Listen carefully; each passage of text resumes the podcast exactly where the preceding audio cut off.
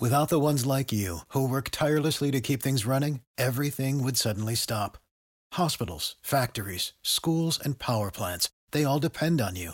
No matter the weather, emergency, or time of day, you're the ones who get it done. At Grainger, we're here for you, with professional-grade industrial supplies. Count on real-time product availability and fast delivery. Call, click grainger dot com or just stop by. Grainger, for the ones who get it done.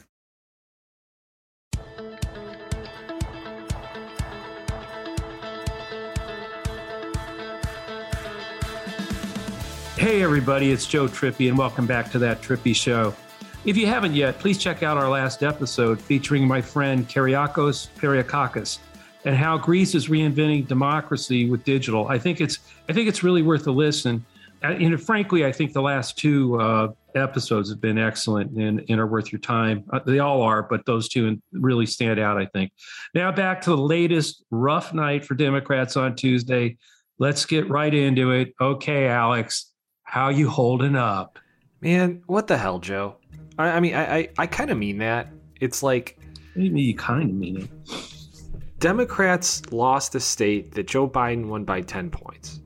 It kind of feels like the, the, what, what I've been struggling to wrap my head around and what a lot of people online have been saying is, it feels like we kind of got hit by a freight train and everyone kind of saw it coming. And uh, I thought about it earlier. Kind of feels like sometimes rooting for this party is like rooting for the Washington Generals. And every time it seems like we have to do something, we just don't do it. Well, first of all, we're not we're not we're not the Washington Generals. But look, uh, this is like it's a freight train that hits every four years. Uh, it has, regardless who the president was in Virginia. Going, look, I, I can take you back. This is part of the problem of, I think, sometimes being as as ancient as I am uh, involved in this business.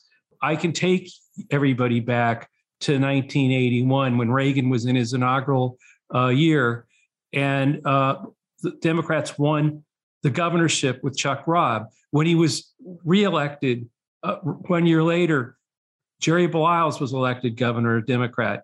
Uh, uh, when Bush Uh, uh, when Herbert Walker Bush was elected, Douglas Wilder, Democrat, was elected, uh, uh, it, you know, won the election. You go back, uh, Bill Clinton, he wins. You had George Allen uh, won the uh, uh, in his first term. You had Jim Gilmore in ninety-seven after the ninety-six. This all continues all the way to today. The only time A uh, it hasn't happened was not in a in the first term. It always has happened. There was one exception, and it was it was actually McAuliffe uh, in the second term.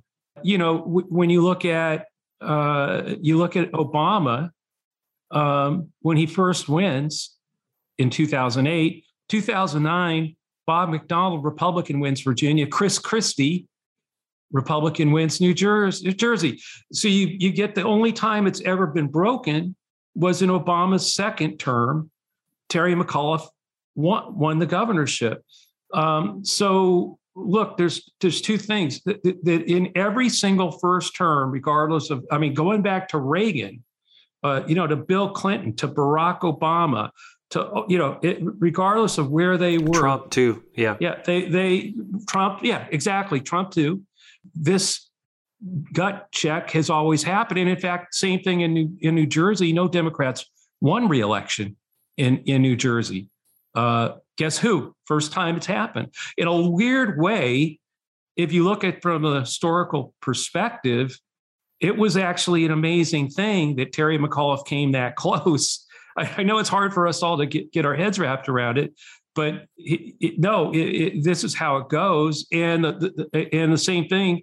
Uh, it's it's actually says something that Murphy won and was reelected in New Jersey for the first a Democrat being reelected there for the first time. Actually, you look at the those two state results, and as horrible as it looks, um, it's actually plays right into exactly the historical cadence that has always been true. It's a referendum on the president and where the country is in that moment. And it always is sort of a way to say, hey, we don't like what you're doing. Um, we want we want you to, we want to we want to send you a, a strong message, uh, and that's happened. Like I said, Reagan, Obama, uh, Trump, uh, uh, both Bushes, all the way through. You know, and so that's clear. The problem with that, uh, you know, is you say, okay, so now it's historic.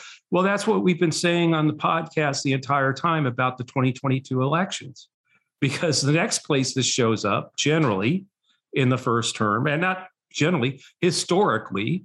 Uh, except for one or two times, uh, the Democrat, I mean, or the Republican who held the White House, uh, just elected to the, to the White House, loses House seats and Senate seats in the next uh, midterm election, just like Virginia and New Jersey usually kick back right after, you know, in the year right after the election. So that's the problem now, is how, what lessons can be learned, what worked, what didn't work, uh, what lessons can be learned, and and what needs to, to happen between now and November of twenty twenty-two. One of the things clearly is, you know, Joe Biden and the Democrats, when we won the House and the Senate, uh, promised competent government that could get things done for people. And I think we've argued about a lot of things, and argued about the price of things. And uh, for five or six months, uh, Democrats argued and debated amongst themselves, but didn't get the infrastructure bill passed or anything else. And you can't. And so if you're at home, you're worried about the economy, you're worried about inflation, uh, you're worried about uh, your kids haven't been in school for month after month. COVID you thought was over, but then we get a new variant.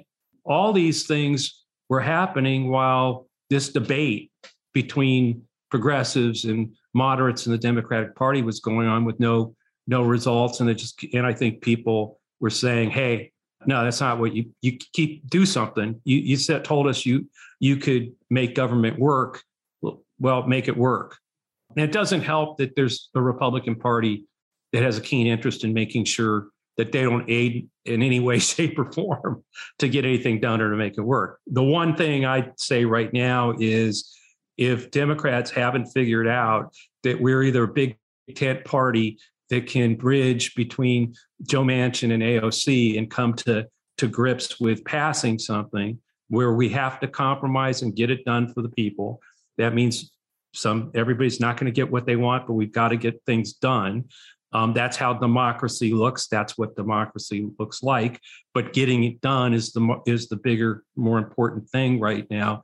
Then come back and fight for paid family leave or something else. I mean, if if it can't get in the bill. You know, I saw something from E J. Dionne on Twitter, and he said, the warning signs were there for months. Dems buried a series of popular initiatives under debate over how big the program should be, bickered and dawdled while Biden's approval rating burned, and ignored the partisan enemy outside the kids. Exactly right. That's pretty much what yeah, happened. That's what happened. And look, the other thing, um, culture war works.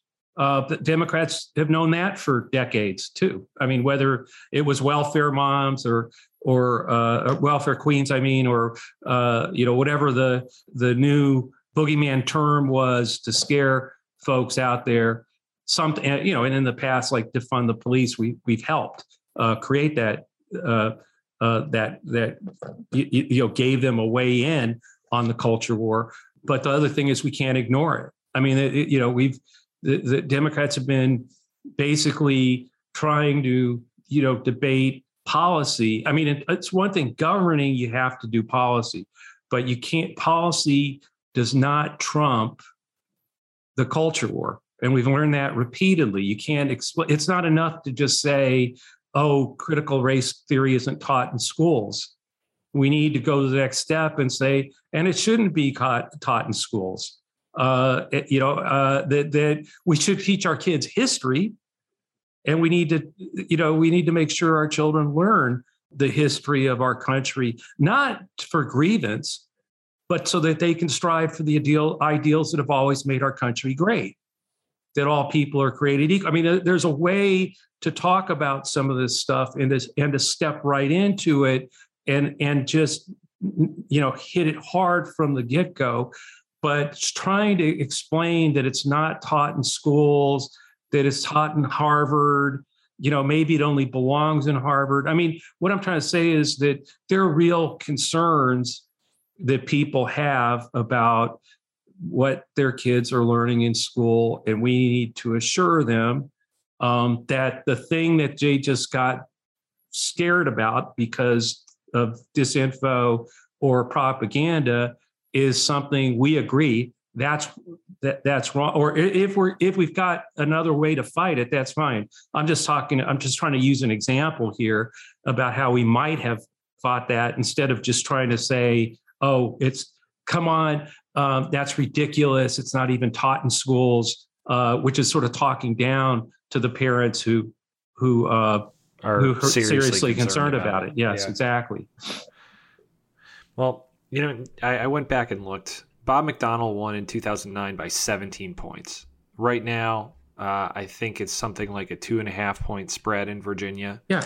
Um, any other any other numbers in Virginia stand out at you? Any kind of flashing red lights we should worry about? Well, there's oh, look, th- yeah, Biden's approval rating. Okay, you can't. I mean, I understand uh, all the numbers that, you know, Youngkin, you know, won uh, suburban voters fifty-three forty-seven when when Biden won them by eight, uh, that he won white women by fourteen when Biden won them by one, you know, that he won the education focused voters by eleven points, education being usually a an area Democrats uh, hold a lead on. All those things, I think, come down to Joe Biden's approval rating, that in the end, it is it isn't about Trump's approval rating right now. You could use uh, Trump and Trumpism is a way to define your some of your opponent's positions. But in the end, right now, these next two elections, I mean, this one and the one in twenty twenty-two, are going to revolve around the the success or failure of the Biden administration and his approval ratings. And if they're where they are today, um, we're going to likely to see a very similar result in November of twenty twenty-two. And so that's where I think if you're a Democrat, say, how do we get, how do we, how do we change the the way this goes? Uh, in, you know, literally a year from now, it's it's pretty simple. Everybody in the House and the Senate who's a Democrat and, and cares about democracy has to do everything they can to make this presidency successful, to pass elements of his, in, in all the elements of agenda of his agenda that are possible, that they can possibly pass, they need to do. And, and the same with voting rights and everything. I mean, in other words, bam, get it done. Stop the, you know, my, if I don't get this in the bill, I'm not voting for it stuff, uh, which just, again, Biden's been out there saying we have to prove to the world that democracy still works. Well, we have one party Who want, who's out there, who's, you know, a- anti-democracy, uh, y- y- you know, not going to participate in proving democracy works. They that's not their game. They want us to fail. Ergo, then it's incumbent on all Democrats, like I said, across the spectrum, to make sure it does work, that we do pass, find compromise, get it done, pass things that impact people in their lives, and do it as soon as possible so that they start to feel it out there prior, you know, for a year, year from now. Wait too right. many more months.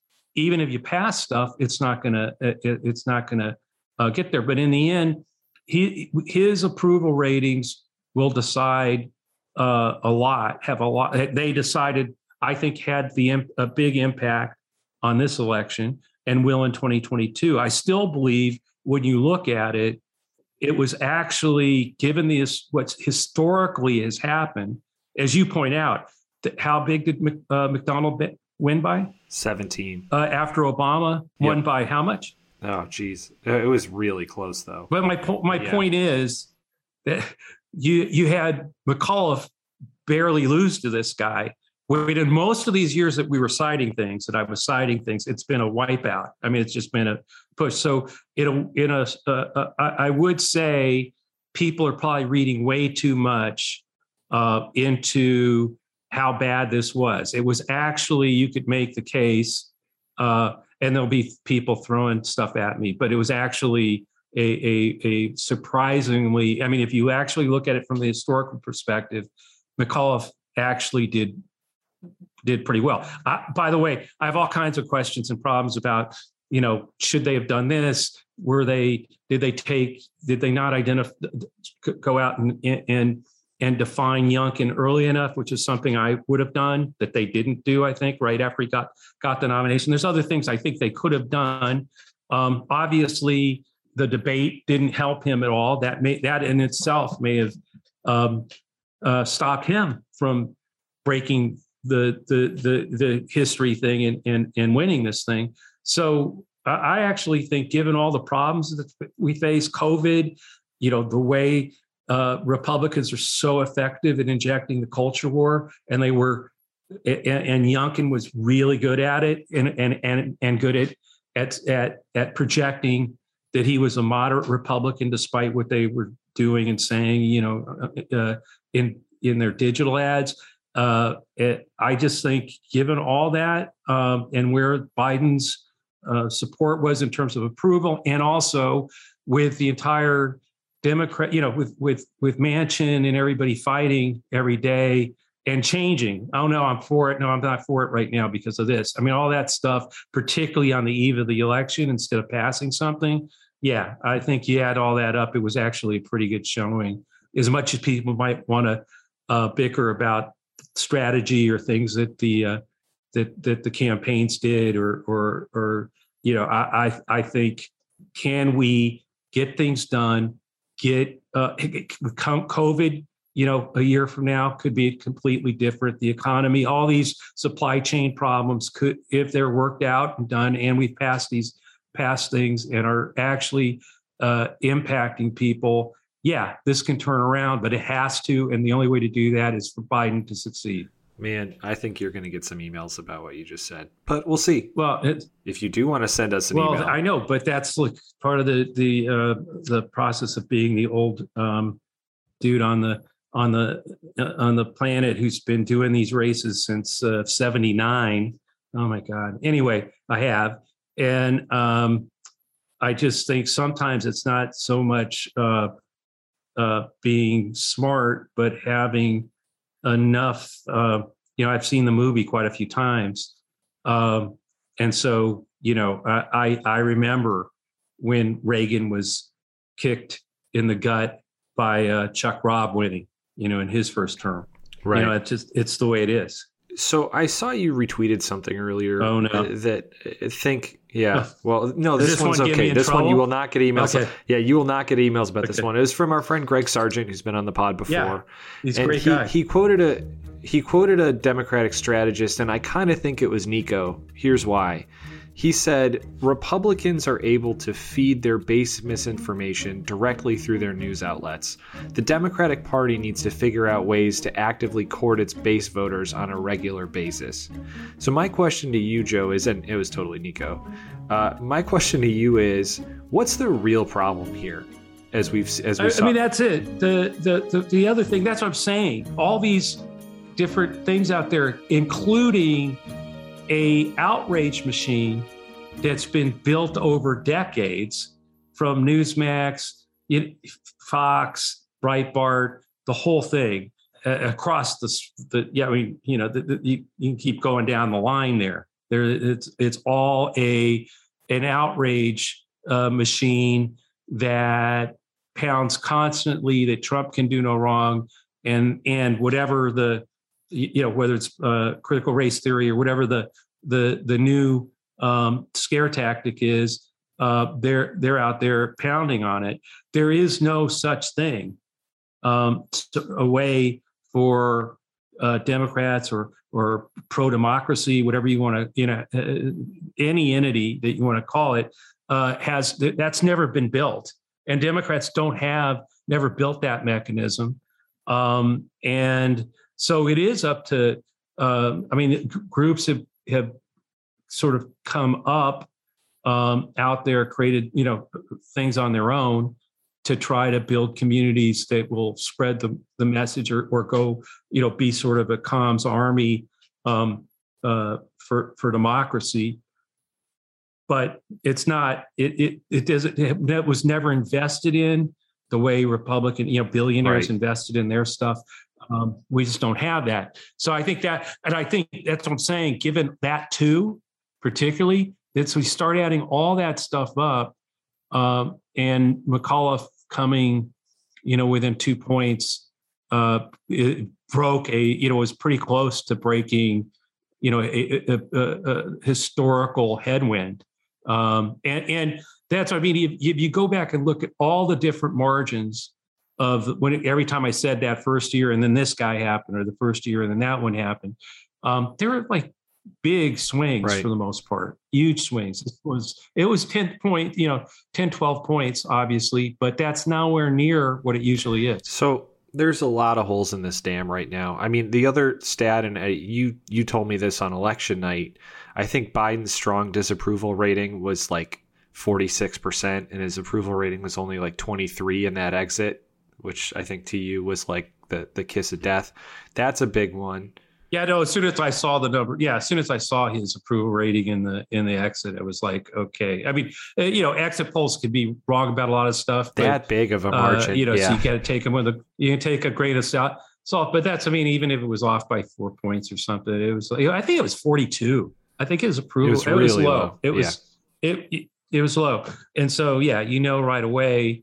Uh, what that headwind is. And, uh, and yeah, that was the, the thing too, about all the timing was the Virginia, the, the, these elections were literally held on the day uh, it, it, in that, that those final three, four days were, were the lowest Biden's approval ratings were since in the entire time he's been president. In other words, they had dropped to their lowest point right as we were holding the election um, in a, an election where if you've got those kinds of ratings, even if you have relatively decent approval ratings, um, all those presidents I've talked about lost that state, right? And and a Democrat was not reelected in New Jersey with with much better numbers than than Biden being at his lowest. So uh, I think that, and I don't buy, that's what I'm saying. This isn't a, a blame Biden thing. This is, it's a de- it, it's a message to Democrats. Get things done. Don't, you know, uh, I think had we had some things to, to uh, including, by the way, passing stuff and then um, pointing out that the Republicans didn't vote for it. And not only that, they want to take it away from you. They don't want you, you, you to, they want to take away your new prescription drug benefits or whatever the, the thing. I mean, we, we could have been doing that since August, but instead we were doing, no, it's three point five is too much. two point one is enough. No, it's not. Uh, I don't, unless it's this, I'm not going to do it. And we just did that for, I don't know, four, five, six months. And I think people said, forget it. You know, we, we're out here. Prices are going up. Gas prices are going up. What are you guys doing? And we weren't focused on, that's, I mean, it also looked like there wasn't much of focus on the things people Uh, we're we're uh, dealing with out there, including their kids in school and those kinds of things. So when Terry said what he said, uh, that just played right into the the whole angst out there about uh, COVID and kids in school and and not being, you know, parents who were upset that they their kids weren't, weren't back in you know, the classroom. The only other thing in Virginia that people have been talking a lot about this week is the kind of sounding the alarm in the suburbs. And Bill Kristol tweeted something like, Republicans came up with a plan to eat into the Democrats' new coalition. They didn't throw up their hands and decide the burbs were lost forever. Dems don't even seem to be trying to do the reverse, trying to chip away at the G O P hold on working class whites. Hard to find something to disagree with in what he just said. No, I mean, we know this from Doug Jones in Alabama, uh, that uh, who who really wanted and tried to work on, uh, you know, getting things like broadband, um, rural broadband out there for, you know, and and trying to, you know, impact the lives of uh, of uh, rural Americans, uh, where we saw, you know, a lot of the, the same problems that, uh, it, you know, rural and inner city areas have the same have a lot of the same issues where they're, you know, they've been overlooked on a, on a, a lot of uh, infrastructure and other things, which is another reason why the infrastructure bill would have been uh, good. And um, and I think uh, it's one of the things that Biden succeeded in during his presidential race was convincing some of those folks that he was going to look out for them. He would get things done for them. He wasn't going to uh, overlook them or or leave them behind. And uh, again, I think we haven't done a good job as in terms of communicating. Um, you know, you, again, yapping about the price of things, arguing about the costs. Uh, there's a bunch of problems with that, um, uh, but you're not you're not delivering a message about what we're what what's being done for you. The other problem is, yeah. People are used to it, people in both parties saying, yeah, we're going to get this done for you. We're going to get this done for you. It's going to be great. You're going to have prescription drugs, you, you, you know, you, you know, right? But they got to see it. I mean, like what I'm saying is, okay, yeah, right, sure. But, you know, passing it in August so that, hey, they actually go to get prescription drugs in February, March, April of next year. And lo and behold, you know, they, there's a benefit and they're seeing it and they're getting it. That's different. We have not delivered that. And that's part of, it's not just the delay of debating over five months about infrastructure and these things. It's that we've delayed for five months getting any of these things into, the, into a process where people are actually seeing, feeling, touching it and, and understand that, hey, They they are doing things that are impacting me in rural America. There's a bridge that's being built in my county, you know, that's coming, you know, this story about the bridge that's going to come in my county, and the jobs that that creates. That's we're we're way, you know, this delay is really, I, I think, really hurt because we are, a lot of Americans view this moment as urgent, right? You know, that that that, that I you know I can't work without my kid, you know, with kids not being in school. Um, there are a lot of stress out there, and um, I think that delay created sort of a, a severe blowback. So I, anyway, that's that's what I think it, it is going on. I do think the one thing I think is clear to me is that the, one of the lessons we need to learn, aside from the culture war still works, and we've got to deal with it.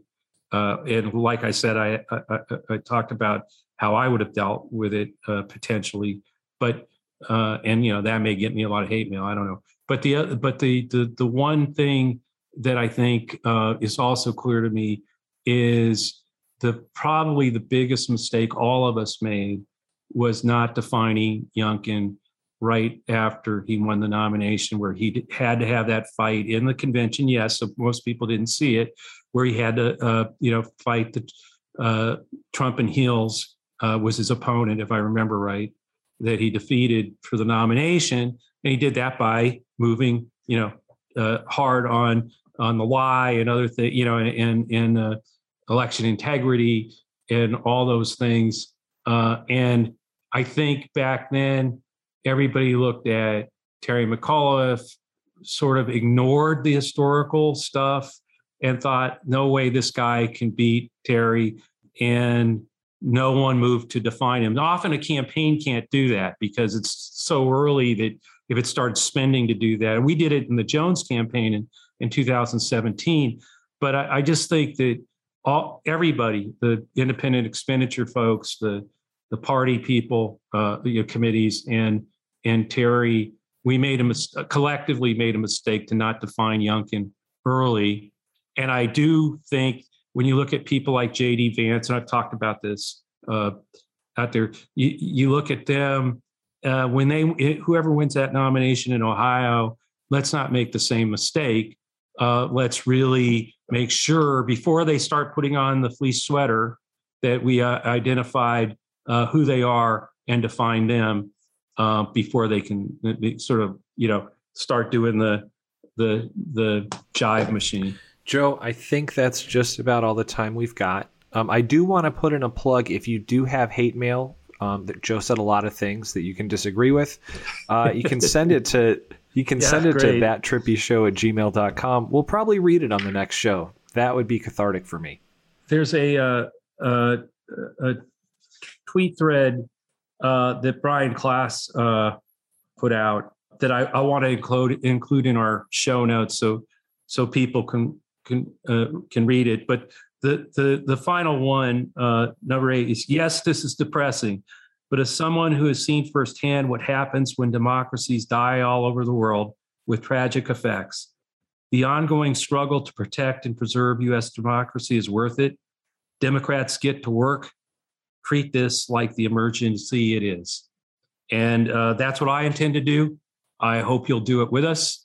And uh, and uh, I am not uh, discouraged. I saw, I mean, I, I have a historical perspective on this, but we have a lot of work to do to make sure uh, that we break that uh, historic uh, trend in the fall of twenty twenty-two.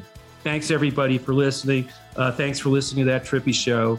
Don't forget, please subscribe to That Trippi Show and leave a review on Apple or wherever you listen. And please do share uh, this with a friend, you know, email the link to them. We really need to grow the number of people who understand what's happening. And and we think we've, we've got a perspective that's worth other people hearing. We hope you think so too. Please pass it on. You can always send us a question to that trippy show at gmail dot com or leave us a question in a review on iTunes. See you next time. Thanks, Alex. And Alex was pretty damn sharp today, don't you guys think?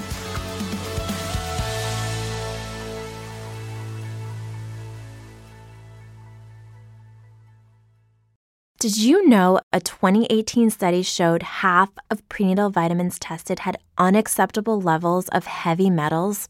I'm Kat, mother of three and founder of Ritual. When I was four months pregnant, I couldn't find a prenatal I could trust, so I created my own.